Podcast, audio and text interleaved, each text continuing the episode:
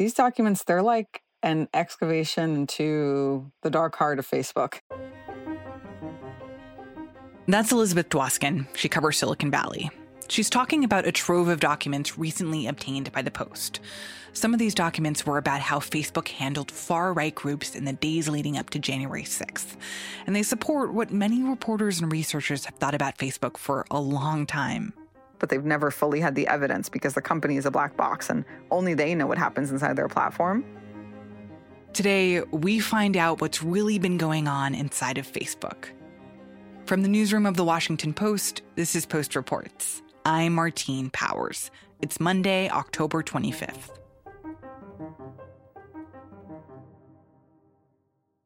These are tens of thousands of documents that were spirited away by a whistleblower named Frances Haugen. They really do contradict many of the company's public statements about whether its platform, by which I mean also WhatsApp and Instagram, are safe for the world.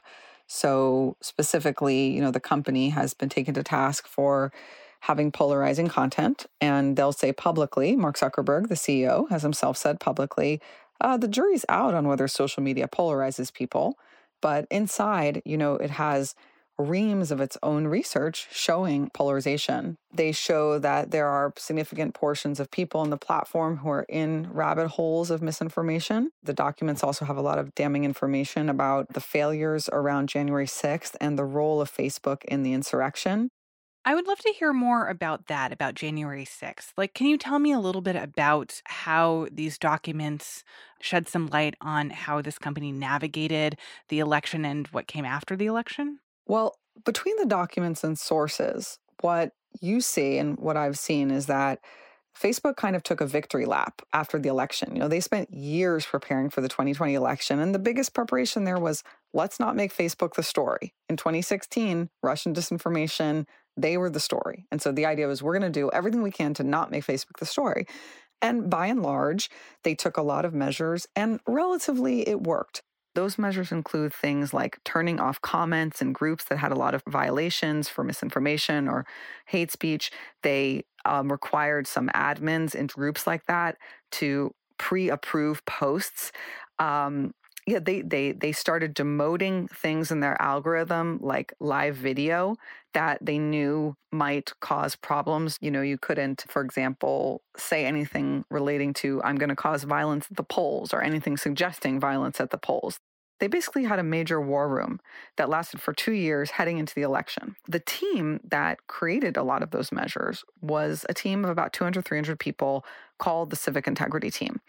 That team is a very interesting team at Facebook because when you start on that team, its members actually sign an oath saying that their goal is not to put profits ahead of people.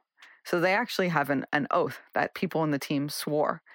And what happened to that team is an interesting story. Facebook basically disbanded it the day after the election. So, what happened after that? What I've heard from my sources, this isn't in the documents, but what I've heard from my sources is that civic integrity had become too vocal and it was too critical of the company and it was causing a problem for leadership. You do see the criticism over and over in the documents. They would write posts on the company's chat system complaining about the company's double standard for politicians, that there are certain politicians, many politicians, that basically were whitelisted so that they were not subject to the company's content rules like everyday people who get their content taken down all the time. So the civic integrity team was very loud. And again, their oath, their mission statement said, We're not here for Facebook, we're here for people. And that was a problem. And that's why I've heard that leadership broke it up. So then what happened in the lead up to January 6th? Well, shortly after the election, the civic integrity team gets disbanded. And Facebook does something that's become almost a standard process for them, which is some of those measures really do change the site. You know, it, it, changes the newsfeed algorithms, it changes ranking, it changes engagement, it changes who can comment, it stops people from resharing certain things. So, Facebook in general, their whole North Star is around engagement, the MSI, meaningful social interactions. That's their North Star metric. So, when people start interacting less, it messes with their North Star. And so, shortly after the election, some of the levers that I mentioned that were created by the civic integrity team, they basically switched those off and they took their feet off the gas. and they took a victory lap. After they turned off the levers, groups that were supporting Donald Trump and questioning the legitimacy of the election, oftentimes in hateful and potentially violent ways, continued to form and grow, grow virally on the platform. And so they allowed groups to formulate in the two months between January 6th and the election. And according to one of the internal reports, those groups had a lot of warning signs of being problematic. The groups had a ton of misinformation and violent and incitement related content in it, and that content was getting escalated. And the report said that they didn't even have enough resources to handle the number of escalations that were coming out of those groups. So then you get to suddenly, it's the day of January 6th, and Facebook is watching everything happen on their platform. And what eventually happens there is that Facebook they put back all the measures that they had taken out after the election. But this is happening at the like the very last moment, right? At that point, I think you could say it's probably too late. This is the very last moment and their own reports concluded that it was too little, too late. Has Mark Zuckerberg said anything about this moment or about Facebook's decision to basically take its foot off the pedal of trying to prevent some of this misinformation from spreading? what really rubbed a lot of the people who work at the company the wrong way and caused a bunch of people to quit was the COO, Sheryl Sandberg. She almost appeared to be taking a victory lap about Facebook's performance. She actually went and said about a week after the insurrection, she said, this stuff was organized on other platforms, not ours. So she deflected Facebook role. And it sounded so flippant. This is probably before they knew the full extent. They hadn't done the postmortems because their feet had been off the gas. But just to say something like that without even doing the investigation really rubbed a lot of people the wrong way. And it turned out to be completely wrong. So Facebook's first reaction actually was to try to not look inward, even though their own researchers were looking inward, but the leadership was trying to just look the other way. A Facebook spokesperson denies some of the allegations from Liz's reporting, saying that the company took bold actions on the day of the 6th and in its aftermath. She also said the company removed content that disputed the outcome of the election after January 6th. After the break, how Facebook has failed to moderate the spread of misinformation and hate speech overseas. We'll be right back.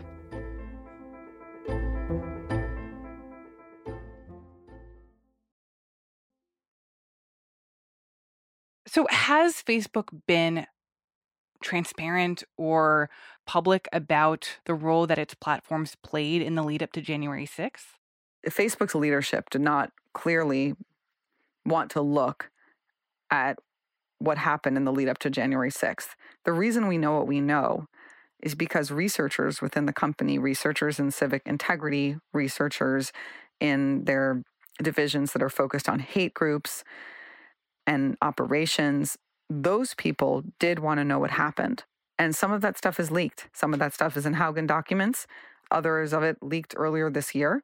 We now have a very big picture of Facebook's role and all the organizing that went on and all the misinformation that led to it and the network, the Stop the Steal network that actually was created on the platform and on Instagram as well. What are some of the other big takeaways from these documents that struck you? So I've covered this company now for eight years more closely for the last five and have been with them through all the crises from Russian disinformation to Cambridge Analytica to now, which I consider to be their third and perhaps most damning major crises. Facebook learns the lessons of the past, like you fight yesterday's war, very well. They've gotten very good at tackling foreign disinformation. That was the crisis of the 2016 election. They've actually made a lot of changes in the name of privacy as well. That was the lesson of Cambridge Analytica. But the current lesson of our times is around addiction to technology. It's around political polarization, domestic polarization in the United States, divisiveness, and hate speech. And then step out of the United States, the rest of the world, where the majority of Facebook's users reside, are living in countries where Facebook doesn't even have employees in many cases. They have not developed services for the languages that they speak in. They have very few content moderators in different countries where there's ethnic violence, and they don't even have hate speech classifiers. They also don't have a lot of people posting original content. So that means that one publisher who publishes a lot of misinformation can get a huge bang for their buck in other languages and in less developed markets. It's interesting, you know, thinking about all of our revelations of the role that Facebook has played in American politics and polarization and the 2016 election and January 6th. And then, even then, the infrastructure for protecting against that kind of stuff here is actually way better than what exists in so many other countries. Covering the company for a long time, I feel like, okay, maybe I've seen it all. Maybe nothing that can happen at Facebook would surprise me. But you what you really see so closely is how much they were constantly turning the dials on stuff behind the scenes, content, the way we interact, the way we make friends. They were essentially making like micro tweaks constantly.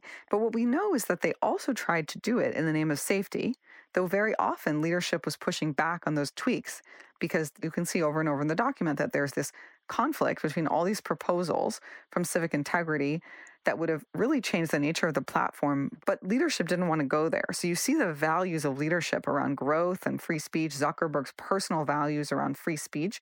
You know, more people being able to share their experiences and perspectives has always been necessary to build a more inclusive society. And it is our commitment to each other uh, that we hold each other's right to express ourselves and, and be heard above our own desire to always get our way in every debate uh, that's how we make progress together. You see that in infinitesimally small micro decisions being made all the time at Facebook. People are going to need to step back and say, what does this all mean? We can afford nothing less than full transparency. What Frances Haugen says pretty eloquently. She looks at this and says, you know what? Companies like these shouldn't be regulating themselves. Social media needs to be regulated. As long as Facebook is operating in the shadows, hiding its research from public scrutiny, it is unaccountable. Until the incentives change, Facebook will not change. So that may change because already there's a lot of proposals around the world, in the UK especially, where that might change the regulation of social media and hold them more accountable for the mistakes on their platforms it just seems like for something so critical, that's not nearly enough checks and balances when you look at the level of harm that these services can cause. Left alone, Facebook will continue to make choices that go against the common good, our common good. Elizabeth Dwoskin covers Facebook for The Post. Ariel Plotnick produced this story, and Sean Carter mixed today's show. That's it for Post Reports. Thanks for listening. The kind of reporting that we do is only possible because of our subscribers. If that's you, thank you. And if not, I hope you'll consider subscribing. Right now, you can try the post for just a dollar a week, which gets you unlimited access to everything we publish. Learn more at washingtonpost.com/slash subscribe. I'm Martine Powers. We'll be back tomorrow with more stories from the Washington Post.